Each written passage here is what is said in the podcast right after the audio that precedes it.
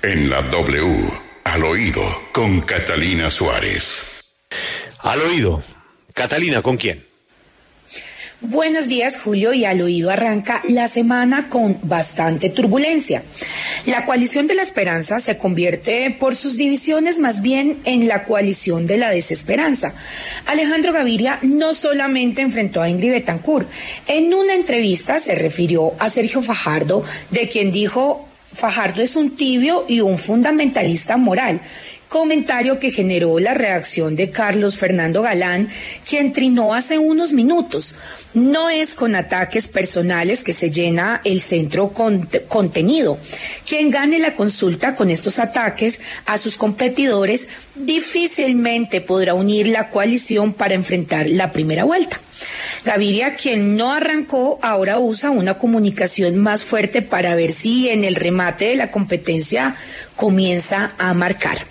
Y aumenta la turbulencia, Julio, porque al que le molestó mucho el audio de la senadora Cabal y no hizo esperar su molesta, molestia fue al senador Ernesto Macías, quien es un férreo defensor del presidente Iván Duque, y dijo, más allá de que la conversación entre María Fernanda Cabal y un enigmático conocido haya sido filtrada o interceptada, el vocabulario soez de la interlocutora en la grabación confirma su odio personal y el canibalismo político que propicia. Bastante fuertes sus palabras.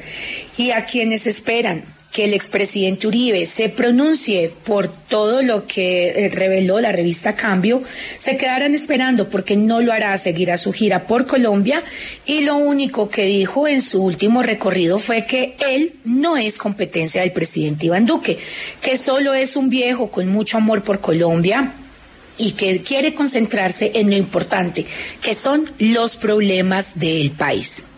Para cerrar, hoy tenemos una pregunta en al oído y es al equipo por Colombia.